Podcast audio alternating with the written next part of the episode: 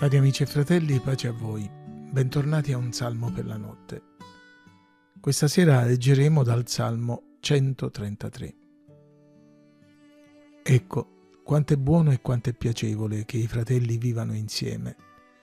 È come olio profumato che sparso sul capo scende sulla barba, sulla barba da Aaronne, che scende fino all'orlo dei suoi vestiti. È come la rugiada dell'Ermon, che scende sui monti di Sion. Là infatti il Signore ha ordinato che sia la benedizione, la vita in eterno.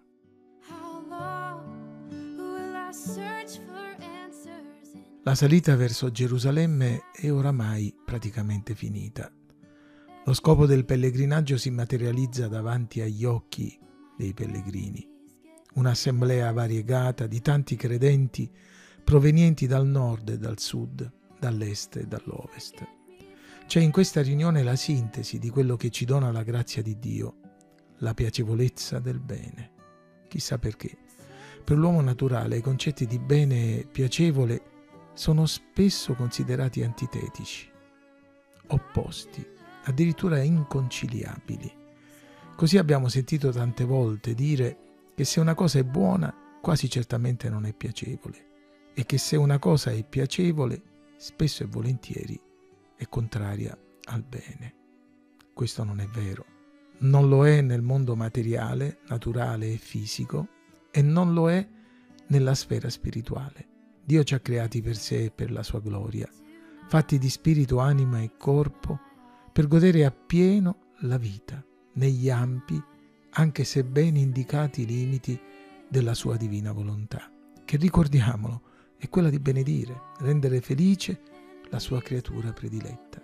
Il pellegrino, dunque, giunto a Gerusalemme, celebra il Signore e considerando la bellezza e la bontà della comunione che si trova a godere, ne esalta le qualità. La prima cosa che notiamo è che il salmista parla di fratelli, fratelli che vivono insieme. I pentecostali soprattutto quelli un po' più avanti negli anni, conoscono bene questo salmo che insieme al 122 veniva recitato quasi sempre all'inizio dei culti, anche nella versione quanto è bello e quanto è caro che i fratelli vivano insieme. Dunque la comunione cristiana è comunione fraterna e questa definizione implica una serie di meravigliose realtà tra esse collegate. Comunione fraterna implica anzitutto una natura comune, gli israeliti erano fratelli perché nati da Abramo. Noi per grazia di Dio lo siamo perché nati da Dio per la fede in Cristo Gesù. Infatti a tutti quelli che l'hanno ricevuto, egli ha dato il diritto di diventare figli di Dio, a quelli cioè che credono nel suo nome, i quali non sono nati da sangue né da volontà di carne né da volontà d'uomo, ma sono nati da Dio.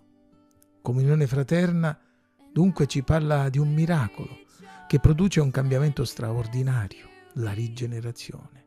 Infatti la Bibbia dice, se uno è in Cristo egli è una nuova creatura, le cose vecchie sono passate, ecco, sono diventate nuove e tutto questo viene da Dio. Comunione fraterna ancora implica una relazione speciale, prima che fra noi e noi, fra noi e Dio.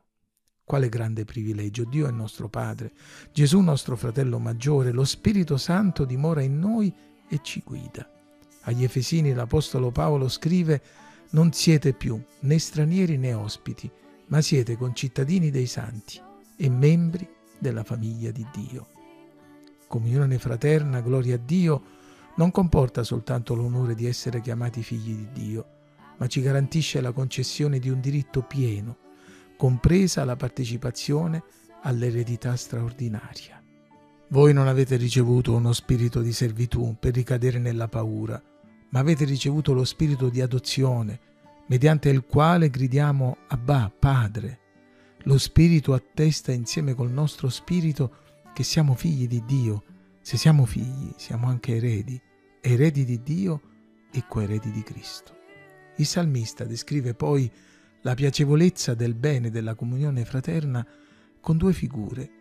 Una tratta dal rituale di consacrazione del sommo sacerdote, l'olio sparso sul capo di Aaronne che scende fino all'orlo dei suoi vestimenti. l'unicità di quell'olio, il suo profumo particolare, la sua funzione sacra conferiscono alla comunione un significato di specialità, senza trascurare il fatto che l'unzione ci parla di onore, di bellezza e di festa. L'altra figura del Salmo ci parla della rugiada, che scende sui monti e da questi verso Gerusalemme, indicando chiaramente la generosa e graziosa provvidenza di Dio che benedice il suo popolo, garantendo la rigogliosità del raccolto e l'abbondanza del frutto. Entrambe le figure ci descrivono qualcosa che viene dall'alto e scende verso il basso, comunicando una bellissima verità. L'eccelso, l'altissimo Dio onnipotente non se ne sta lontano dalla sua creatura bisognosa, ma spande dall'alto sul suo popolo la sua benedizione. Ecco come il profeta Isaia descrive il sentimento e l'azione di Dio. Così parla colui che è l'alto, l'eccelso, che abita l'eternità e che si chiama il Santo. Io dimoro nel luogo eccelso e santo, ma sto vicino a chi è oppresso e umile di spirito per ravvivare lo spirito degli umili, per ravvivare il cuore degli oppressi. Sia gloria a Dio, che in Cristo Gesù rende la comunione dei santi buona e piacevole e soprattutto la rende benedetta, perché là dove i fratelli vivono insieme, che Lui ha ordinato che sia la benedizione e la vita in eterno. E noi sappiamo che quello che Dio benedice è benedetto per sempre.